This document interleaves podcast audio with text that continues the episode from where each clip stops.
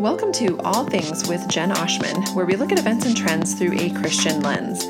All things were created through Jesus and for Jesus, so we're seeking to apply His word to what's happening here and now. Well, friends, thanks for joining me after about a month off. Over the past month, I have been working on editing my second book, which will be released in March of 2022.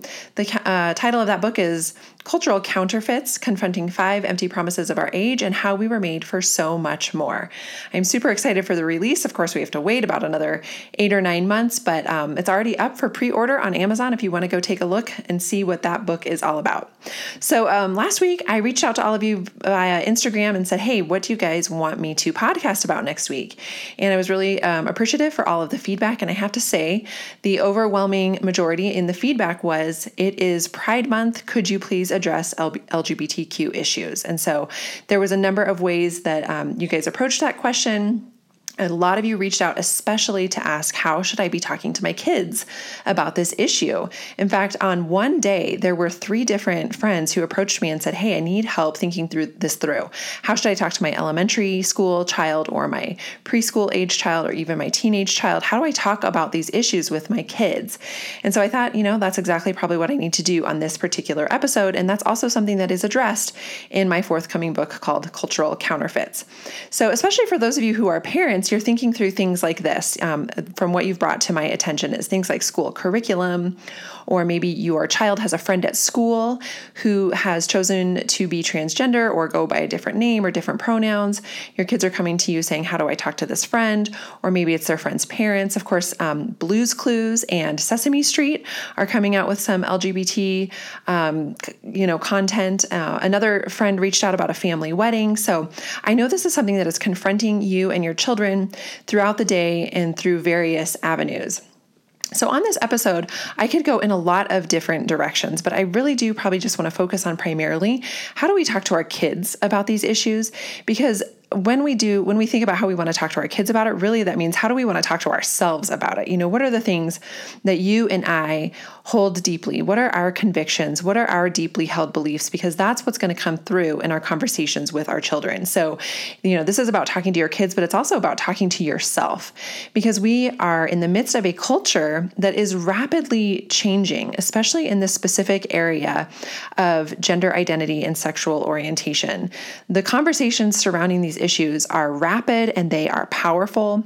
They are convincing. They are sweeping. These are strong conversations that are taking place. And so we need to be giving them some incredible attention and care and intentionality, or we will be either swept along with the cultural trends or we'll want to just stick our heads in the sand and pretend like this isn't really happening. So before we actually get into the nuts and bolts of what a conversation with your kid might actually look like, I think there's a few important foundational beliefs for you and me, or some convictions that you and I need to address in our own hearts. If we don't lay this important foundation for our own hearts and souls and minds, then the conversations that we're having with our kids are going to go awry and they're going to go off at one ditch onto, onto the right or onto the left.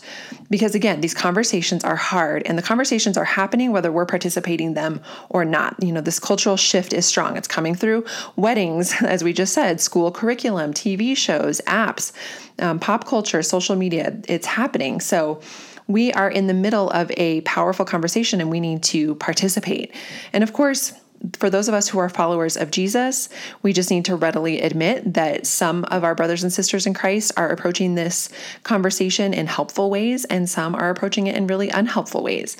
And we in the church, whether we like it or not, or whether we own it personally or not, we have a history of mistreating minorities and maybe reacting without grace and only with truth and without love. And so the world is watching our friends, people who have real souls and real relationships, our family members, people that we love, they are watching.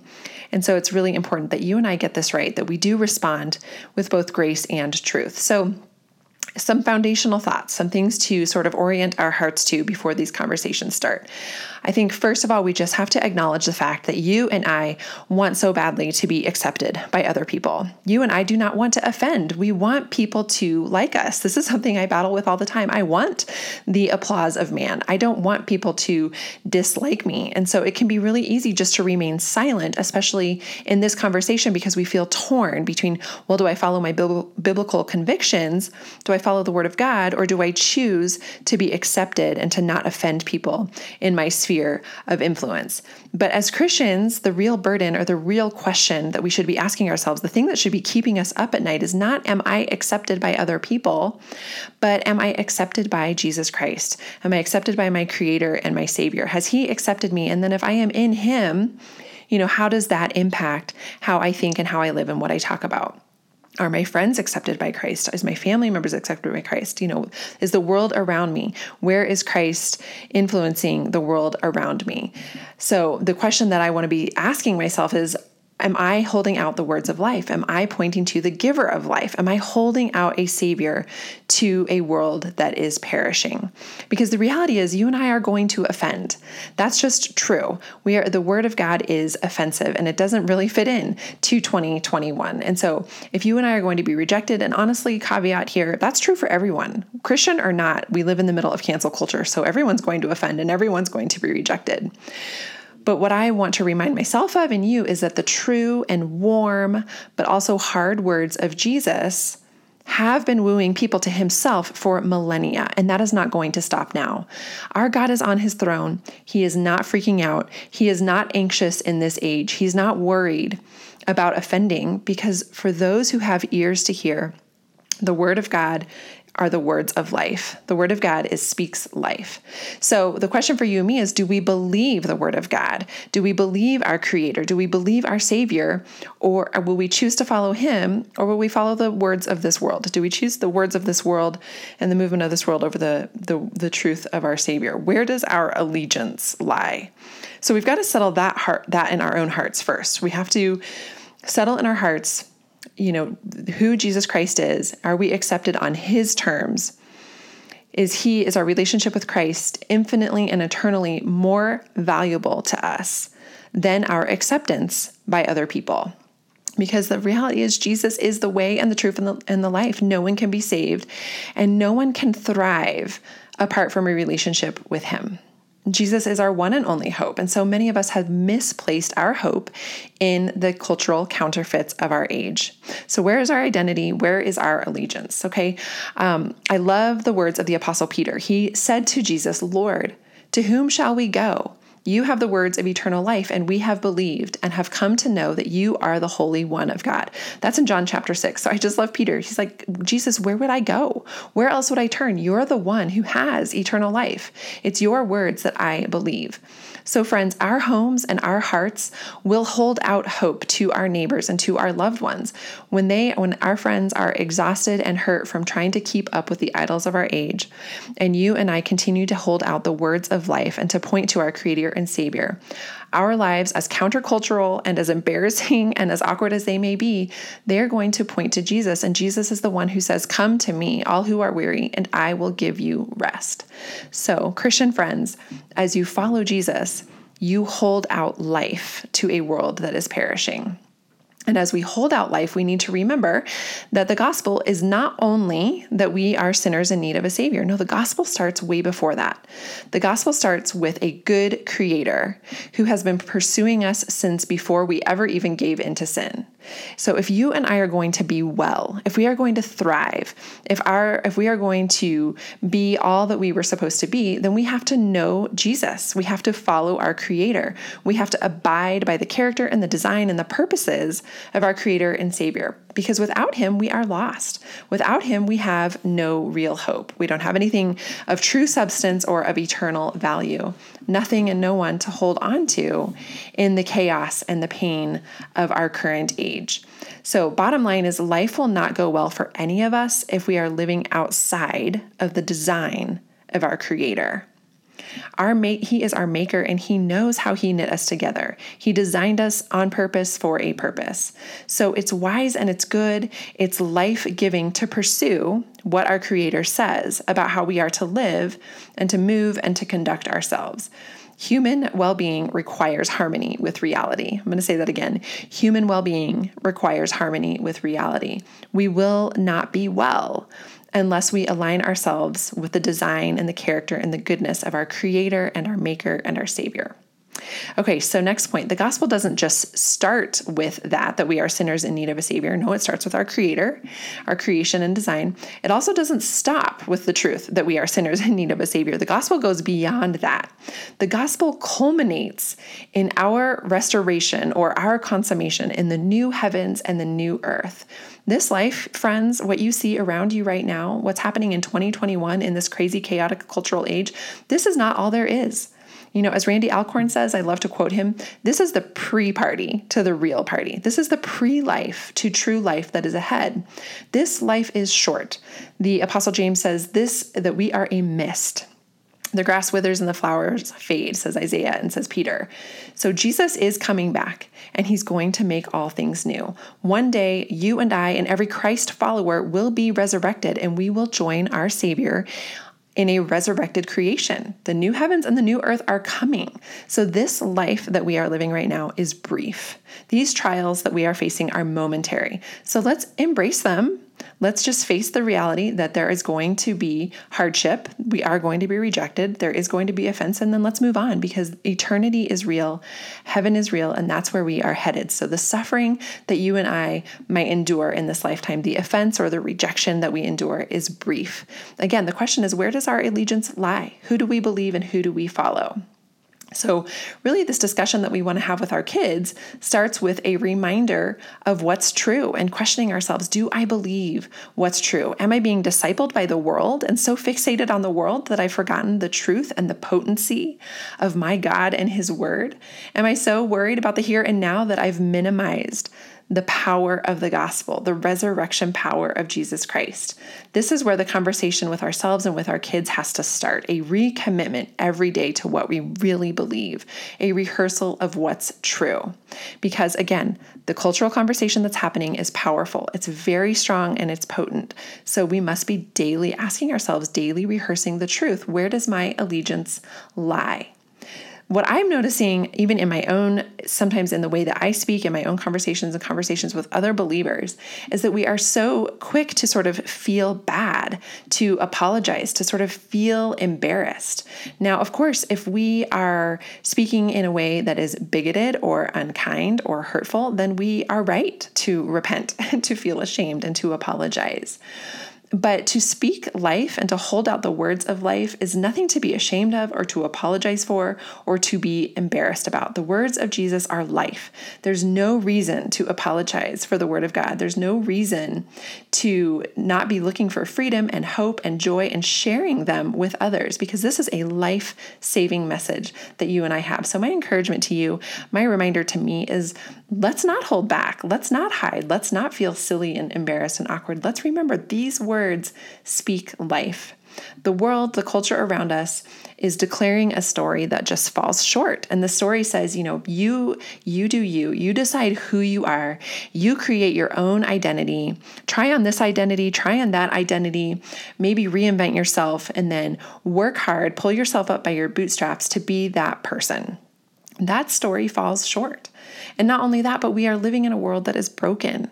We are living in bodies that are fallen. You and I and everybody else falls short of the glory of God. So all of us are struggling with various sins, and all of us are struggling with disordered loves. Oftentimes, those struggles and those disorder loves are related to heterosexual sins and homosexual sins. The truth is, because we live in a fallen world, because we are sinful human beings, all of us, 100% of us, are struggling with various sins this world around us is broken. And so there's also physical illness, mental illness, emotional sickness. There are so many issues that all of us are dealing with, whether it's a dysmorphia, feeling like we are not in the bodies that we should be in, or we hate the bodies that God has given us, or we've been abused. We have suffered at the hands of someone who should have been taking care of us. So whether it's the sins that we commit or sins that are committed against us, or just the struggles of living in a world that is sick and fallen, there are many issues at play when it comes to these conversations. It's really kind of like a limitless spectrum of issues that we could discuss here. But suffice it to say, for this conversation, The world says, define who you are. But the Bible says, no, it is God, your good creator, who loves you infinitely. It's He who defines who you are. So, Jesus, the risen Savior who died on your behalf, who conquered death, who rose from the grave, and He's coming again, that's who defines you and me. You and I who receive His forgiveness and His salvation, we are defined by Him.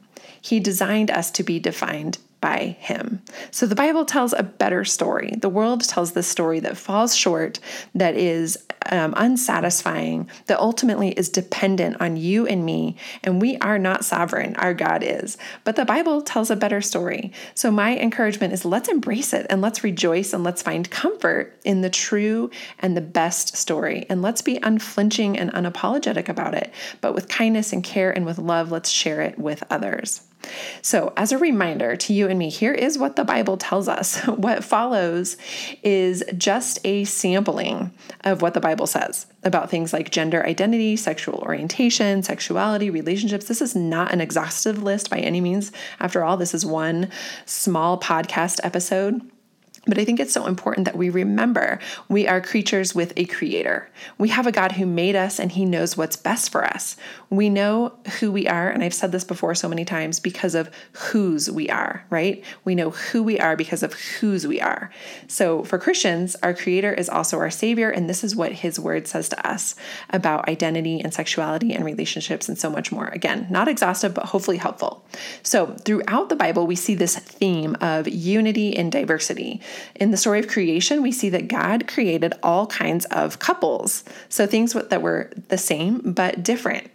Things that are different from one another but complement one another. We see him create the heavens and the earth, the sun and the moon, morning and evening, day and night, sea and dry land, plants and animals, and man and woman.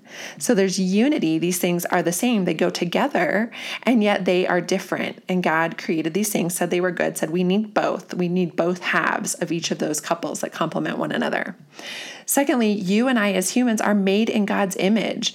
And in order to fully express his image, God made both male and female. So, both genders, both male and female, they're not an accident. They're not an afterthought. But our two genders, male and female, are by God's design, by His choice. This was what He chose to do. This is what God did to reveal what He is like. And he said, we need both genders for procreation. God gives us the gift of being, I guess you could say, like sub creators or co creators with him because we do get to participate in creation. He designed that procreation to be done with both male and female.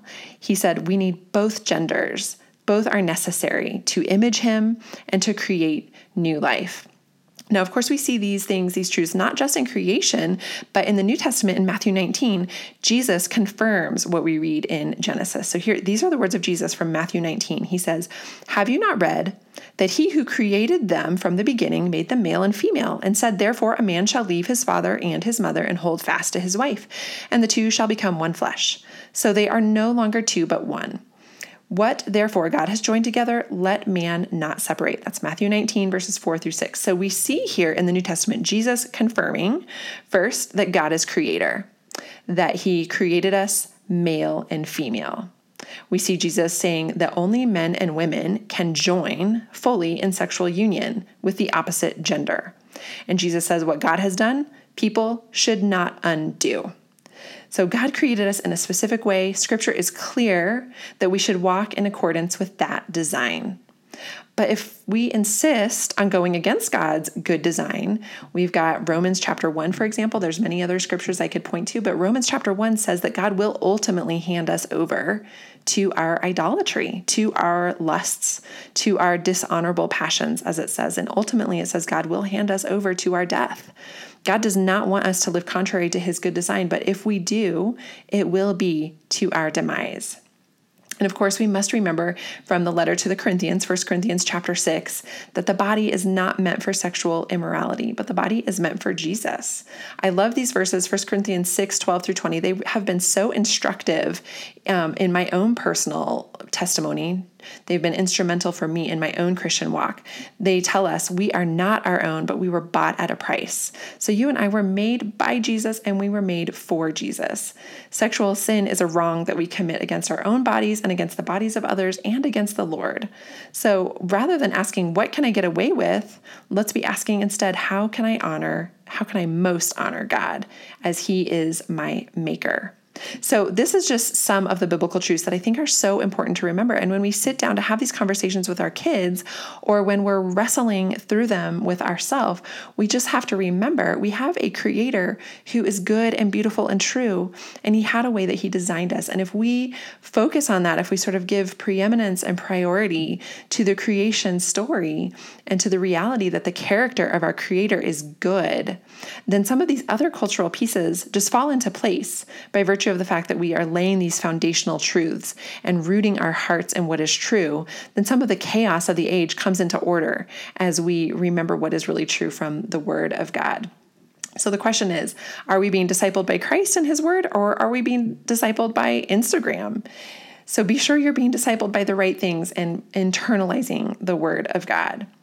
So, when these biblical and foundational truths have been settled in your heart and mind, then I think there's some practical truths that can help us think through how we talk to our kids or how we have other conversations. There's definitely no template, there's no exact right way to engage. You know, all of your kids are different, all of your contexts are different, you're all different. What's good in one situation might not necessarily be super useful in another. So, um, and I think, too, what we need to remember is there's not exactly one right Christian answer for every um, every situation. I get messages in my DMs and um, on my website frequently that say, you know, what should I do in my particular company um, during Pride Month with this particular example? Or what should I do in my school district or with my kid or for this wedding or this, that, and the other? And the reality is, as followers of Christ, we're going to land in different places in those specific contexts, and that is okay. There's not a template for all of us to be following, but if we are being shaped by the Word of God, the people of God, and the Spirit of God, then we can trust Him to help us. So, I think first, the first principle I would apply to when you're talking to your kids about um, these particular issues, they might want to be talking about what's going on with their friends or their friends' parents or even what's going on within themselves. I think it's important that you and I seek to really listen and ask good questions and understand what's going on. Don't assume that you know where your child is coming from or don't assume that you know what they believe or what they're wrestling with, but be a good listener. These issues are so multi layered. So, first and foremost, make time and and space to have slow conversations where you're really um, drawing your children out and asking them um, what's going on in their lives. You know, depending on their age, those conversations are going to be different. Secondly, my encouragement and reminder to you and me is that we be praying with our kids and for our kids. We be praying for ourselves, for our friends. Model a praying lifestyle to your children.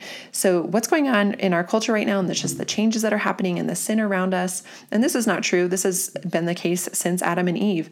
But but these issues are bigger than our own power and our, our own ability to persuade or our own ability to get things just right. We need to be calling on our God above and asking Him to give us wisdom as He promises to.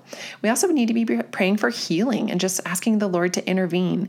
People are the victims of abuse, people are the victims of wrong teaching and of course, we're all susceptible to our fallen world and our fallen flesh. And so just praying and asking the Holy Spirit to intervene is a really important detail and part of this whole process. And of course, I say this frequently, and it's a reminder to myself is let's not be jerks. We are going to be called jerks anyway, but let's not, you know, to hold a biblical ethic, a biblical sexual ethic is to be seen as hateful. And we're going to be accused of um, and conducting hate speech. But before God and before others, let's be kind. Let's make sure that our speech is seasoned with salt. Um, let's convey a deep hope and trust in the Lord. I think in these conversations, you and I can conduct ourselves in a way that is quiet and calm and loving and kind because we know that this situation is not up to us.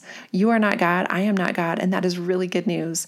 God above is going to handle these conversations and he's going to um, move amongst his people as he sees fit. And so, therefore, because he is sovereign and good and kind, you and I can have these conversations from a place of rest rather than from a place of anxiety. I do think it's important, fourthly, that we do be ready to be rejected. We are going to lose friends and finances. We're going to lose jobs. Like we're going to lose things. But let's remember that these struggles are light and momentary. I'm working on memorizing the book of First Peter right now, and I love what he says in chapter 2. He says, For this is a gracious thing when mindful of God, one endures sorrows while suffering unjustly. For to this you have been called, because Christ also suffered for you, leaving you an example, so that you might follow in his steps. So let's remember rejection isn't that big of a deal. Let's be willing to be rejected for the right thing.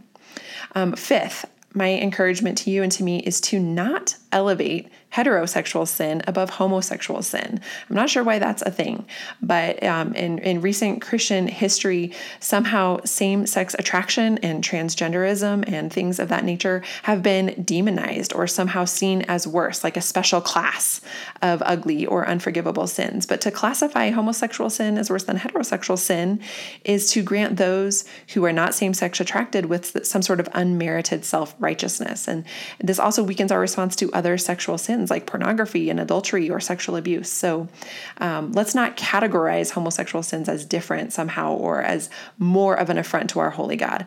I love what Christopher Yuan, he's the author of Holy Sexuality, says. He says this quote, instead of differentiating between opposite sex desires and same sex desires, let's use the biblical categories of good desires and sinful desires. We must all repent of sexual sin and walk in dependence on our good God.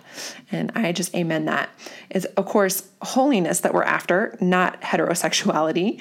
Um, that's where freedom is found. Soul deep freedom is found in holiness. And I always appreciate the words of Jackie Hill Perry. You know, she said she reminds her listeners and her readers that we are saved by grace through faith to be holy, not to be heterosexual. Um, and sixth, let's be discipling our, our kids to be truly loving. Let's remind our children, remind ourselves that everyone bears the image of God. Every life is beautiful and irreplaceable and unrepeatable. There are sad and reprehensible stories of Christians mistreating people or um, mistreating people who are battling uh, various sins. So let's root out any pride, any self righteousness um, that we might have, and let's love deeply. Let's love well. You and I are sinners. Everyone else around us is sinners. We are. We know the sins in our hearts. We, my husband always says, if you're honest with yourself, you're the worst sinner that you know. Um, so let's remember just to be walking with deep grace and love for other people and um, seeing others as not too far away from God, not too far to be reached, but worthy of our affection and worthy of our patience and kindness and love and care. The reality, though, is that true love does speak up at some point. I know it is so tempting to stick our heads in the sand, to not offend, to pretend like this conversation isn't happening around us, but true love does speak up. True love does speak life. It's not actually loving to stand by and watch a friend pursue their own destruction through sexual sin or otherwise. Um, you know, I always appreciate Rosaria Butterfield. She um, wrote an article for the Gospel Coalition a few years back when Jennifer um, or Jen Hatmaker came out saying that um, homosexual unions were holy. And such a vivid um, thing that Rosaria Butterfield said was to say to say that to someone who's same sex attracted is to hang a millstone around their neck. Um, so, really, let's speak with grace and truth, but let's not forget to actually speak the truth. Um, incur, be willing to teach your children that rejection will happen. Be willing to be rejected yourself. Don't prevent your kids from experiencing the compassion and suffering of Jesus. You know, they don't prevent them from identifying with their Savior in his sufferings as they hold out the word of life and are maybe rejected for it. Um, don't shelter them from that they we know that our kids will suffer. We know that we will suffer but god's grace will cover both you and me so, um, just to kind of bring this back home to the things that you all have been writing to me about, again, you've asked specifically about things like how do I address my friends? How do what do I should I do with my pronouns at work or pride activities at um, school or at a kid's camp? Um, what to do, you know, regarding friends coming out parties and all those. And I just want to say these are specific scenarios inside specific relationships with specific contexts, and there really is not an exact right single answer for any one of them.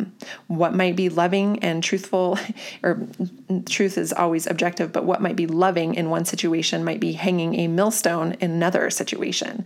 So you're going to have to really do your own work. And I'm going to link a ton of articles um, in the show notes. So um, not only articles, but some books, some other podcasts that you can be going to. Um, but you're going to have to do your own work and decide how is the Spirit leading you? How has the Word informed you? Maybe how have the people of God helped you pray through this um, to respond to your specific situation? You've got to be pray, praying fervently, discipled by the Word of God, people of God, and Spirit of God, and then move forward in confidence. Love God and love others. Know that you will fail but know that God is on his throne. Trust that he is working in you and through you, that by him, for him, through him, to him, you and I can um, hold out the words of life and shine like stars in a, in a dark universe. So, Friends, I entrust myself and I entrust you, as well as our children, to move forward in faith, knowing um, that God is not freaking out. He is not anxious in this age, um, but He is willing and able to move forward and do more than we have ever asked or imagined. So let us entrust ourselves to Him. Let us follow His word and let's hold it out to a watching world. Let us speak life in our specific context, both to ourselves and to our children and to those in our sphere of influence. Thank you for listening to All Things with Jen Oshman, where we look at events and trends through a Christian lens. All things were created through Jesus and for Jesus, so we're seeking to apply His word to what's happening here and now.